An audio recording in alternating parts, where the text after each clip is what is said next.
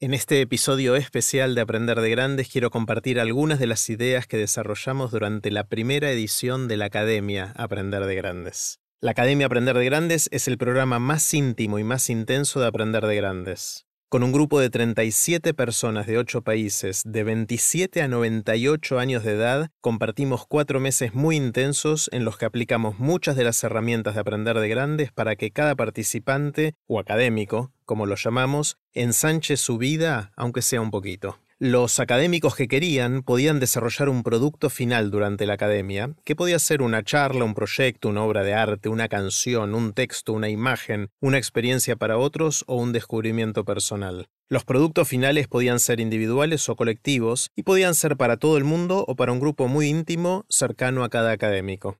En el episodio de hoy les quiero compartir algunas de las ideas que los académicos presentaron en un evento que hicimos en un teatro en Buenos Aires en diciembre de 2023. Resultó que todas las ideas en este evento exploraron nuestros vínculos, los vínculos con nosotros mismos, con la gente más querida a través de, por ejemplo, la conversación, y con el mundo en general. Algunos de los académicos dieron charlas y otros compartieron proyectos. Son todas intervenciones cortas de entre 4 y 8 minutos de duración. Les voy a ir presentando a cada académico. Y si quieren saber más de la academia o quieren postularse para la segunda edición que será de abril a julio de 2024, pueden ir a aprenderdegrandes.com barra academia ADG por Aprender de Grandes. También pueden ver las versiones en video de estas y otras charlas de los académicos en el canal de YouTube de Aprender de Grandes. Ahí las vamos a subir en estos días. Antes de dejarlos con los académicos, les recuerdo que es todo esto.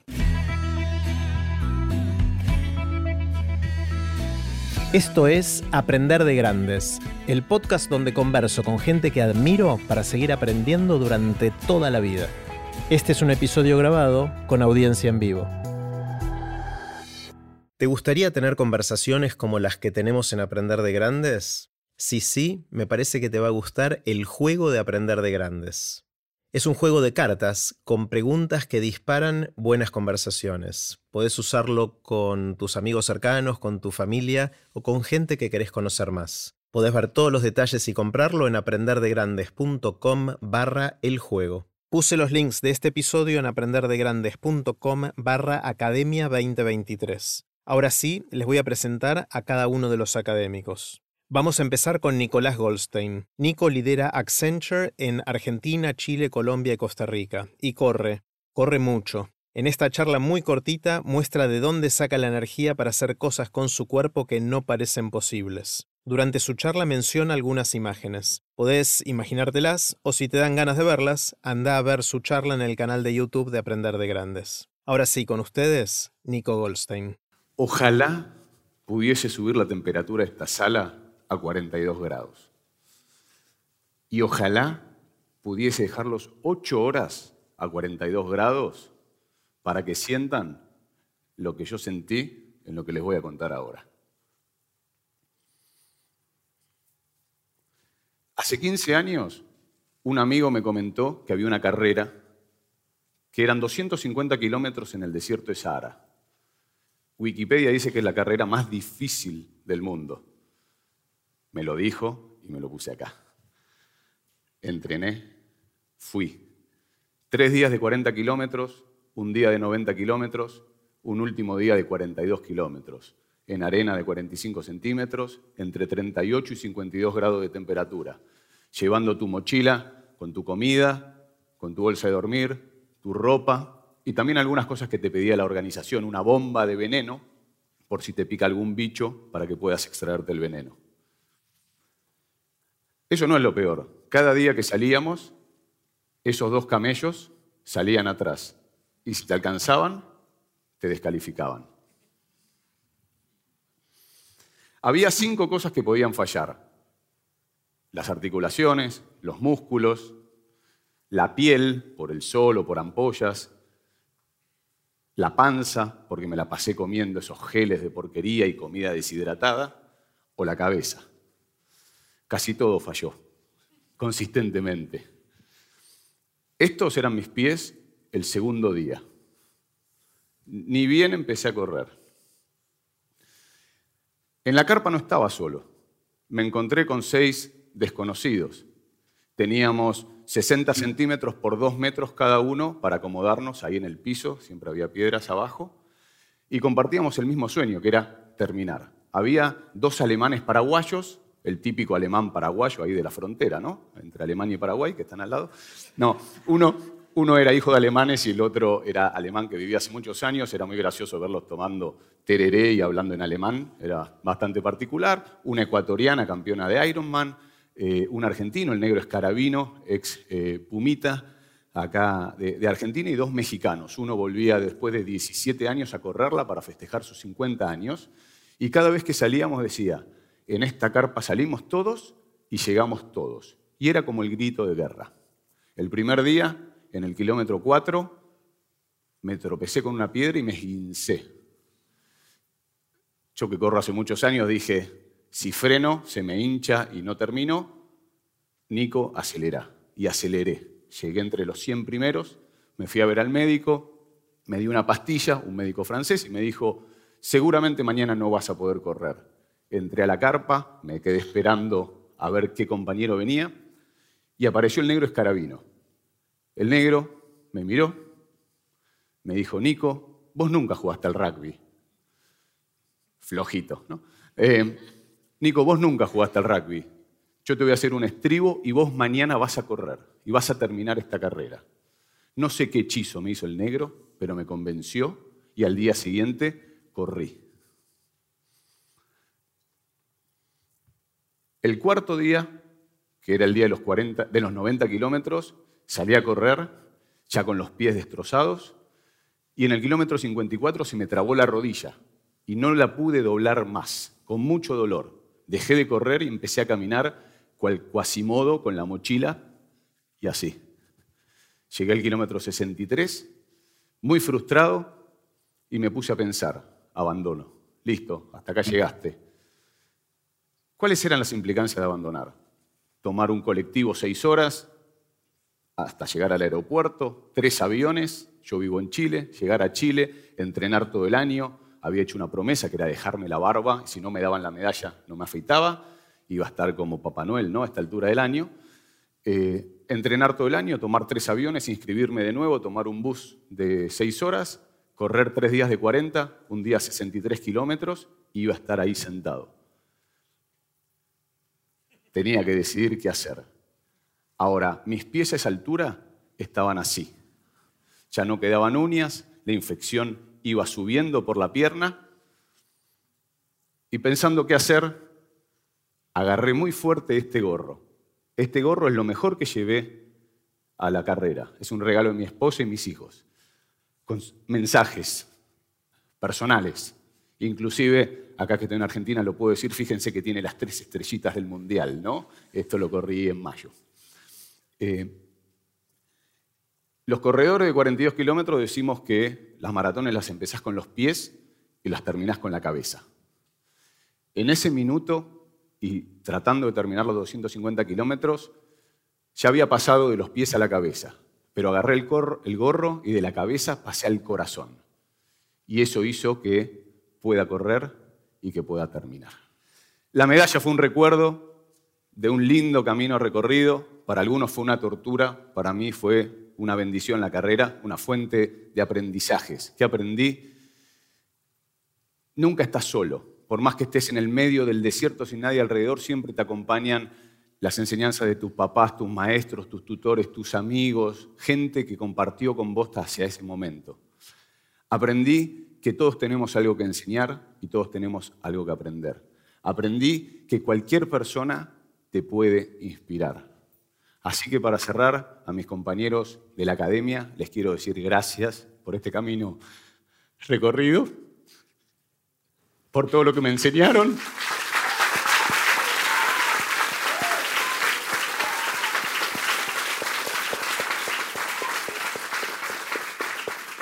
A mis amigos de la academia quiero decirles gracias por este camino recorrido, por todo lo que me enseñaron saber que hay una luz y mucho aprendizaje para adelante me llena de energía, me inspira y les quiero ofrecer mi compañía para correr y cruzar cualquier desierto que quieran. Muchas gracias.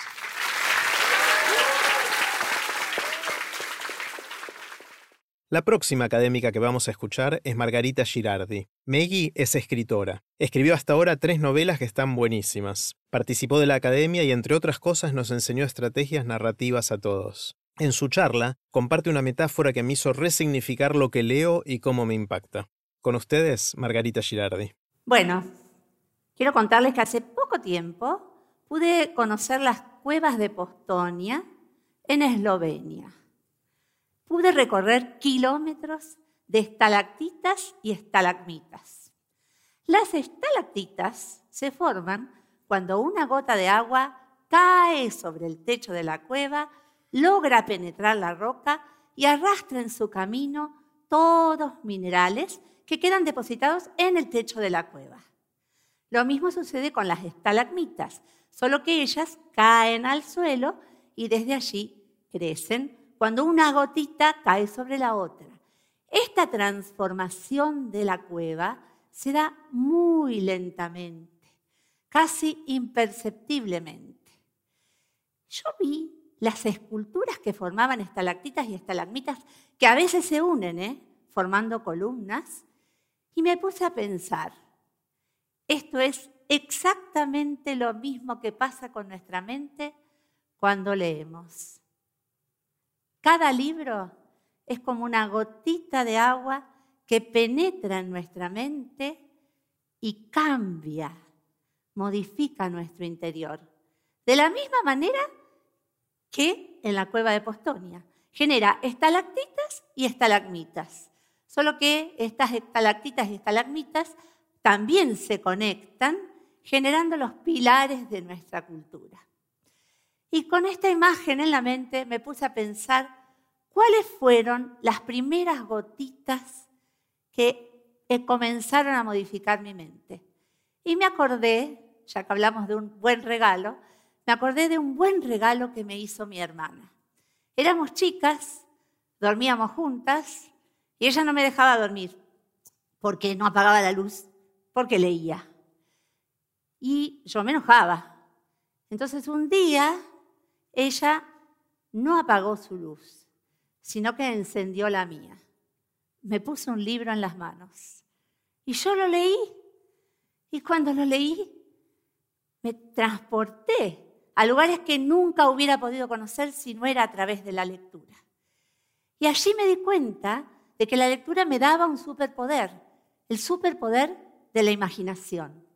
Desde entonces, ese superpoder me ha acompañado siempre a veces como un escudo protector, otras veces como una facultad imprescindible para la vida. Pero es cierto que es a través de la imaginación que yo puedo darle una forma tridimensional a las descripciones que leo. Puedo ver y escuchar a los personajes. Puedo leer el aroma de café que viene de la cocina, el café que están tomando. O puedo sentir la piel tersa del bebé que tienen en sus brazos. O tal vez pueda gustar un choclo que están comiendo y que le robaron a algún vecino. Lo cierto es que la imaginación me permite sentir lo que leo. Y no solo eso. Yo les diría que con un libro en las manos yo nunca más me aburrí. Nunca más. Es como una píldora para el aburrimiento pero infalible. Les diría que iría más profundo todavía. Yo tuve una adolescencia, se podría decir difícil, o quién no. Pero con un libro jamás me sentí sola. Ha sido una fuente de compañía y entretenimiento toda la vida. Pero la lectura o la literatura no es solamente una fuente de entretenimiento, también es una puerta de entrada a la cultura porque cada vez que leemos conocemos diferentes culturas y también tenemos acceso a mitos, a valores, a tradiciones que pasan de generación a en generación y que son diferentes de nosotros. Incluso si la lectura reviste cierta complejidad, puede ser que nos ayude a desarrollar nuestro pensamiento crítico. Me ha pasado que a través de la literatura he podido asomarme a retazos de la historia mundial. Por ejemplo, cuando leí Patria, de Fernando Aramburu. Allí yo vi como dos familias que habían sido amigas toda la vida se pelearon de manera irreconciliable, porque el padre de familia de una es asesinado por ETA y el hijo mayor de la otra familia se convierte en un soldado, un miembro activo de ETA. ¿Cómo se pueden unir esas familias otra vez? Yo estoy muy lejana a la realidad que se vivió en el País Vasco durante muchos años. Sin embargo, la literatura me permite acercarme, me da otra facultad, además de la imaginación, la empatía hacia lo que le pasa al otro que es distinto a mí, a otro que piensa diferente que yo. Y sin imaginación y empatía, creo que este mundo estaría perdido. Es más, sin imaginación empatía, ¿cómo podríamos comprender atrocidades como las que sucedieron en los campos de concentración nazi? No podemos, porque no las hemos vivido, pero las hemos leído. Así como la literatura nos acerca al otro, también puede ser un camino hacia nosotros mismos. A mí me parece que un solo libro nos puede llevar a plantearnos quiénes somos, de dónde venimos, a dónde vamos, dónde estamos, tal cual como lo propone Víctor Frankl en su libro El hombre en busca de sentido, que seguramente muchos de ustedes habrán leído. Con todo esto me van a decir, bueno, pero ¿y qué leemos? Ah, no, en eso seamos libres. Yo creo que todos los géneros son válidos. Ya se trate de poesía, prosa, en todas sus formas, ensayos, novelas, cuentos. El género lo elige cada uno, incluso el libro lo elige cada uno. El libro que tengan en las manos, lo importante es que los transforme de alguna manera, que los haga sentir, porque si no, no es el libro adecuado. Probablemente no sea el momento para leerlo. Lo importante es que sí lean, que paseen tanto por el libro impreso como por el libro electrónico. Porque si lo hacen, si lo hacen, miren lo que puede pasar con su mente si lo hacen.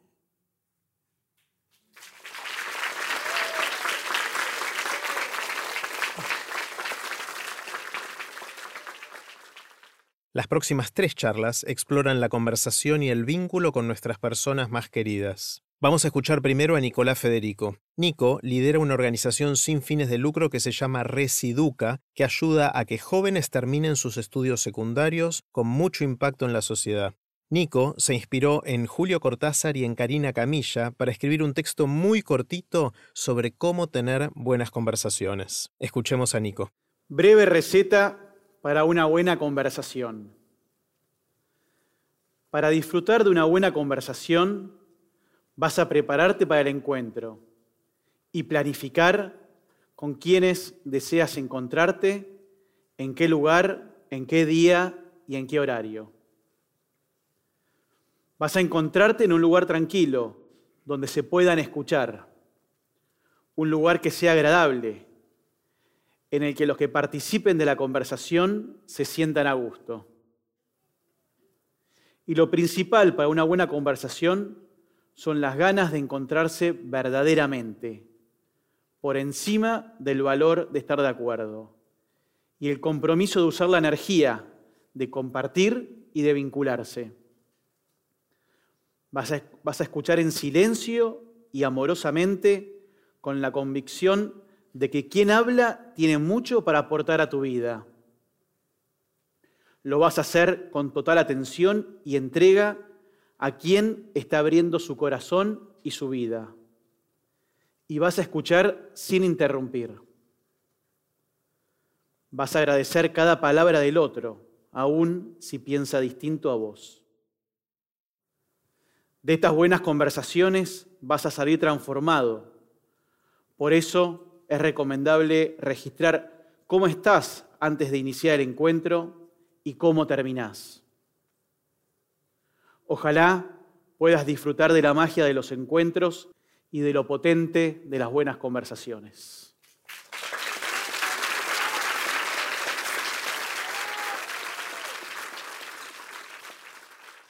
La próxima charla es de Martín Sabán. Marto es pediatra y le gusta conversar. No te spoileo más. Escuchemos a Marto. Piensen en la última conversación significativa que tuvieron con un ser querido. ¿Cómo la recuerdan? Yo era malísimo acordándome las conversaciones que tenía, pero eso cambió hace muy poco. Yo soy pediatra y hago guardia los lunes desde las 8 de la noche hasta las 8 de la mañana del martes. Y cuando salgo de la guardia, con los ojos achinados, arrastrando los pies y con una fuga de ideas tremenda, voy a la casa de mis papás a desayunar. Un día, entre mates y tostadas calentitas, con mi vieja nos hicimos una panzada de conversaciones. Y nos gustó tanto que dijimos, bueno, hagámoslo una hora durante la semana por un mes. Pero agregamos un par de condiciones más. La primera condición era que teníamos que escribir después de cada conversación. No tenía que ser nada muy largo ni nada muy cortito, lo que cada uno sentía. Eso nos permitió escuchar mucho mejor mientras conversábamos y eh, además hacer un hábito que teníamos hace mucho tiempo los de hacer, que era escribir un poco mejor. Lo segundo que hicimos fue grabar la conversación. Eso en realidad al principio fue como una excusa por si alguien tenía que salir corriendo después de la conversación y quería rememorar algo que se dijo y poder escribir con más detalle. Pero en ese momento pasó algo inesperado. Y es que em,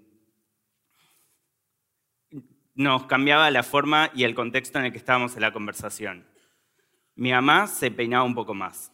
Yo me ponía como más derecho para, para empezar a hablar y las conversaciones eran como más filosóficas. Y la tercera fue intercambiar todo lo que escribimos después de las conversaciones. Eso nos permitió entender el punto de vista de la otra persona de los que estábamos hablando en ese momento. Y además, eh, entender cuáles son las, lentes que uno usa cuando está conversando. Y aprendí un montón de cosas. En, en esas cuatro horas que estuve con mi vieja, aprendí mucho más y viví mucho más que lo que viví en toda mi vida. De hecho, sabían que conversar viene del latín conversari, que significa literalmente convivir. Pero hay una cosa que aprendí que me dejó la boca abierta. Me gustó tanto que le puse un nombre de esos que nos gusta en la medicina como para que sea bien grandilocuente. Sería algo así como eh, asimetría testimonial familiar,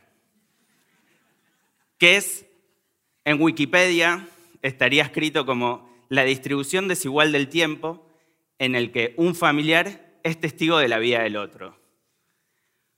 Yo en las conversaciones aprendí mucho del pasado de mi mamá. Un pasado con un activismo social intenso, realmente intenso. Tan intenso que le puso un apodo, zurdita quilombera. En definitiva, nos sacamos las etiquetas del rol familiar y nos pusimos otras en donde nos sentíamos más cómodos y nos gustaba mucho más conversar. Entonces, el día de mañana, si quieren tener conversaciones significativas con algún ser querido, les recomiendo que hagan algo parecido. Y ojalá les pase como a mí, porque yo nunca me voy a olvidar todo lo que conversé con la zurdita quilombera.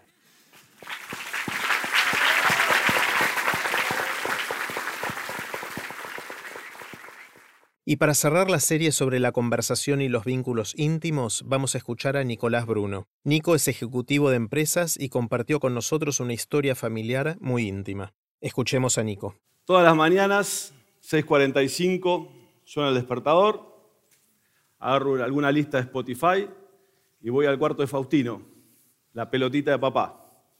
Le digo, un abrazo, un abrazo, y lo despierto y me da un abrazo y le digo 12 abrazos por día para ser feliz. Siempre que puede, me regala el pedo de los buenos días. Esa es la señal inequívoca de que tengo que ir al cuarto de Felicitas, Cutie, la chiquitita de papá. Eludo a su perra y le susurro el oído, quédate con el que, y le digo alguna frase estúpida que se mata de risa.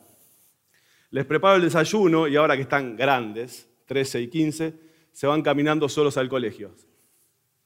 Siempre soñé con ser padre. Siempre soñé con ser un padre presente. Pero no sé si soñé estar tan presente como los últimos seis años. Los últimos seis años me ocupé de todo. De llevarlos a River, con los amiguitos, pidiéndoles preguntas picantes o cantando canciones con lenguajes irreproducibles.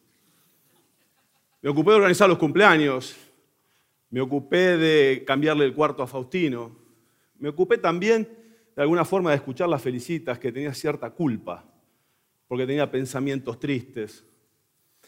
Lo vi a Faustino desesperado, llorando desconsoladamente, porque tenía que tirar a la basura un par de zapatillas que estaba destrozado. La acompañé a Feli a la primera comunión, punta en blanco, medias nuevas, caminando. Y un charquito, pif, todas las medias sucias. No sé de dónde saqué la creatividad para hacerla pensar en otra cosa y entró a la iglesia y disfrutó de ese momento espectacular. Me ocupo de los médicos, del colegio, de jugar a la play, no le gano más a Faustino, de jugar al ping-pong, todavía tengo ventaja. Con Felicita jugamos a discutir, discutimos y nos peleamos, fingimos demencia y nos peleamos. Y la verdad que he hecho malabares estos últimos seis años para que mis hijos estén bien que mi casa esté bien y que mi vida corporativa también esté bien. Hace seis años tuve aquella tipo de conversaciones que nadie quiere tener, que me acuerdo absolutamente todos los detalles.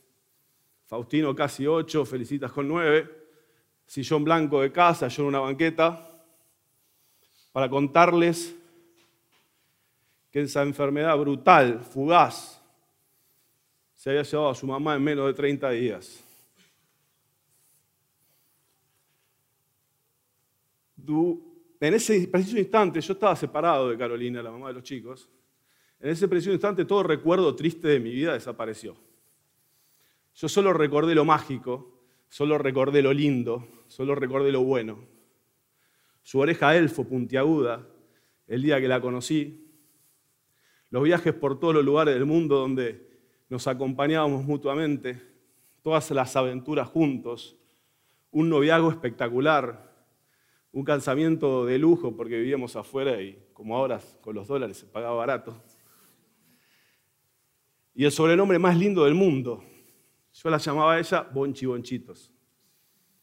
Y Bonchi Bonchitos había creado un Bonchi World. El Bonchi World era el mundo mágico en el que ella le hubiese gustado vivir que tenía un poquito de todo, tenía un poquito de Rivendell. Los fanáticos del Señor de los Anillos saben que esa es la ciudad mágica de los elfos. Tenía un poquito de Hogwarts, el castillo de Harry Potter. Tenía mucho de los códigos de la serie Friends, que la vio una y mil veces. Tenía una pizca de los Alpes suizos donde vivimos, un poquito de alegría brasilera y playas donde también estuvimos. De su San Pedro natal, las barrancas, y de los bosques de Palermo las hojas en el otoño. Durante estos seis años yo traté de mantener vivo el Bonchi World. Por las noches le leía a los chicos el diario que ella había escrito durante el embarazo y los primeros años de vida de los chicos.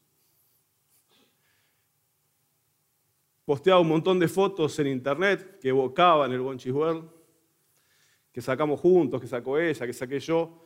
Una de esas fotos, donde está ella con los dos chicos en la playa, se transformó en cuadro que una amiga brasileña nuestra lo pintó.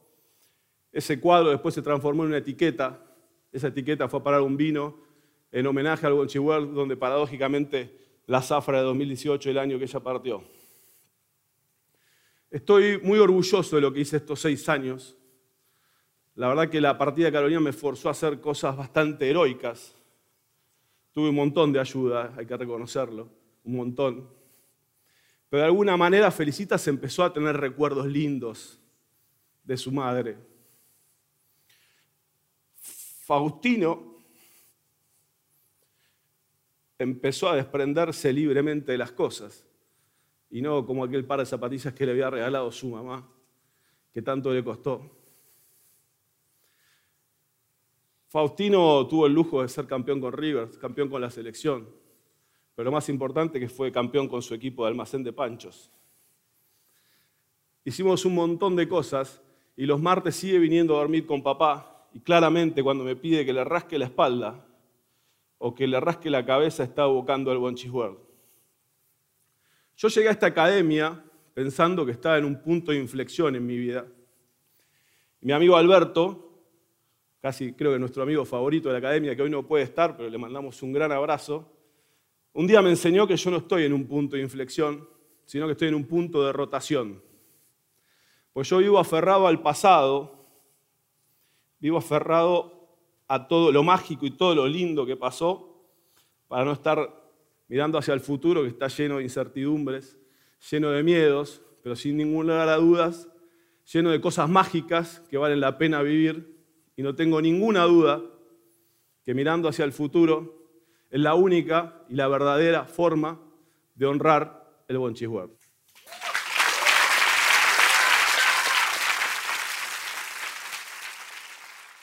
Y para cerrar esta selección de algunas de las charlas del evento de la Academia Aprender de Grandes en el Teatro, les comparto el proyecto que encararon juntas cuatro académicas para explorar las nuevas longevidades y cómo impactan nuestros vínculos. Es un equipo de participantes de 27 a 81 años de edad y con perfiles muy distintos. Susana Galperín es experta en educación, Karina Fellman es pediatra, Celeste Olivieri es experta en diseño y tecnología y Florencia Herrería es experta en marketing. Así nos cuentan su proyecto. La expectativa de vida aumentó, por lo que empezó a hablarse de las nuevas longevidades. Somos un grupo de cuatro mujeres, no nos conocíamos de antes, tenemos diversas edades, diversos orígenes, distintas profesiones, pero la verdad es que nos impactó muchísimo este tema y nos unió en esta gran diversidad. Como médica pediatra, este, este tema la verdad es que me preocupa muchísimo como proyecto de los niños hacia este nuevo paradigma. Eh, hoy les preguntamos muchas veces, ¿qué quieren ser cuando seas grande? La verdad es que los niños no tienen ninguna respuesta a eso. Solo hay que dejarlo ser. Parte de todo lo que estuvimos estudiando y experimentamos, queremos comentarlo con todos ustedes. Yo les quería contar que a mí me gustan festejar los cumpleaños. Y festejé cuando tenía 20, 30, especialmente en las décadas. Pero me pasó algo distinto cuando cumplí 80 años. Cuando cumplí 80 años, empecé a recibir mensajes como, vas a dejar de trabajar, Susana, ¿no? Ya vas a bajar un poquito el ritmo, ¿no? Eh, acordate que cumpliste 80 años. Eh, ¿Vas a ir manejando? Eh, entonces yo pensé, o yo no acepto la edad, o la gente o la sociedad piensa de los 80 años distinto que yo. Entonces atribuye cosas a los 80 años que yo no las siento, no siento lo mismo. Entonces, ¿qué hice? Justo Jerry en la academia planteó qué tema les interesaba. Y yo dije, la verdad que me interesa ver qué pasa con la vejez y con el envejecimiento. Entonces planteé de empezar a estudiar este tema, me metí a estudiar a, escuchar testimonios de distintas personas y se unieron este grupo hermoso de personas en este interés y empezamos a tener entrevistas, a leer libros, a ver películas. Y una de las cosas que descubrí fue una palabra que nunca había estado en mi vocabulario, que es el edadismo. El edadismo tiene que ver con atribuir características a una determinada edad. Si uno tiene 80 años, ya se puede quedar en su casa, cuidar a los nietos, estar tranquila. Si tiene 25 o 30 años, ya tiene que tener pareja, tiene que empezar a formar una familia. si tiene 35 o 40 años ya tiene que tener un trabajo estable. Características que hacían que a veces tenían que ver con la persona y a veces que no. Entonces, bueno, nos pusimos a estudiar y la idea nuestra es poder transmitir, diríamos, las cosas que vayamos viendo y poder de alguna medida, es medio utópico, pero cambiar la narrativa, cambiar esos preconceptos que definitivamente nos hacen mal. Bueno, en eso estamos, ¿eh?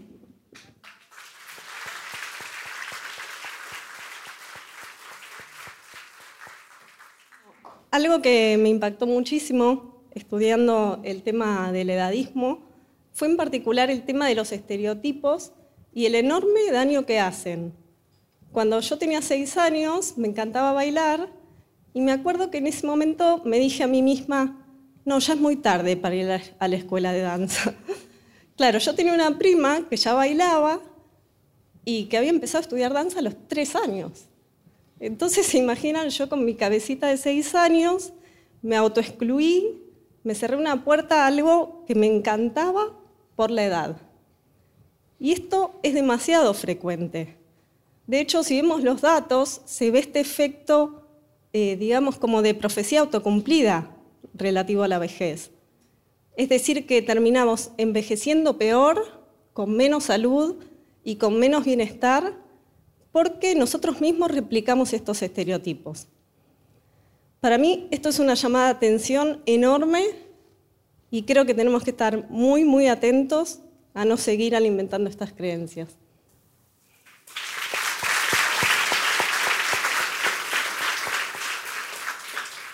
Bueno, desde mi lugar como la pequeña del grupo, quiero contarles una pequeñita anécdota también. Cuando yo era muy chiquita, me encantaba leer historietas de Mafalda con mi abuela. Siempre me sentía identificada con este personaje por su curiosidad y por su espíritu filosófico.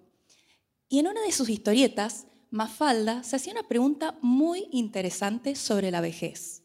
¿Llevamos la vida por delante o la, vida, perdón, vamos de nuevo, ¿llevamos la vida adelante o la vida nos lleva por delante a nosotros? En mi generación, lamentablemente, la vejez todavía sigue siendo un tema tabú, porque la sociedad está muy enamorada de esta idea de, ser joven, ¿no? Entonces, creo que al conocer a Susi y armar un equipo de nuevas longevidades, hemos podido darle una vuelta de tuerca. Y hoy entiendo que hay tantas formas de envejecer como personas en el mundo. Hoy siento una enorme responsabilidad tengo 27 años y estoy armando mi propio plan de bienestar para ensanchar mi vida. Porque también al descubrir este concepto de dadismo, entendí que eh, es una discriminación hacia mi yo del futuro. Por eso quiero seguir trabajando con las chicas en este proyecto y sobre todo en honor a mi abuela, que siempre recuerdo con mucho cariño y siempre llevo en el corazón aquellas tardes que leíamos historietas de Mafalda y por eso quiero cerrar con una frase de Mafalda. ¿Qué importan los años? La verdadera edad que importa es la edad de la vida, que es estar vivo. Muchas gracias.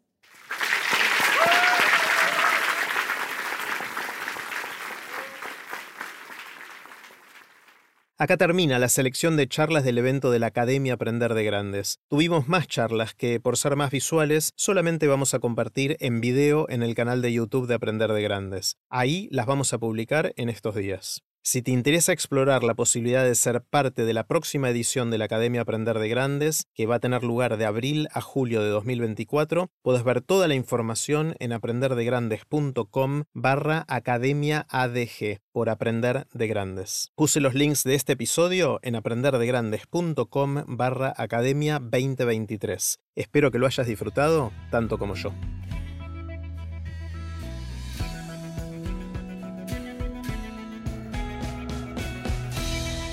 Recuerden que pueden suscribirse para no perderse ningún episodio de Aprender de Grandes en aprenderdegrandes.com. Los espero en el próximo episodio de Aprender de Grandes cuando vuelva a conversar con gente que admiro para seguir aprendiendo durante toda la vida.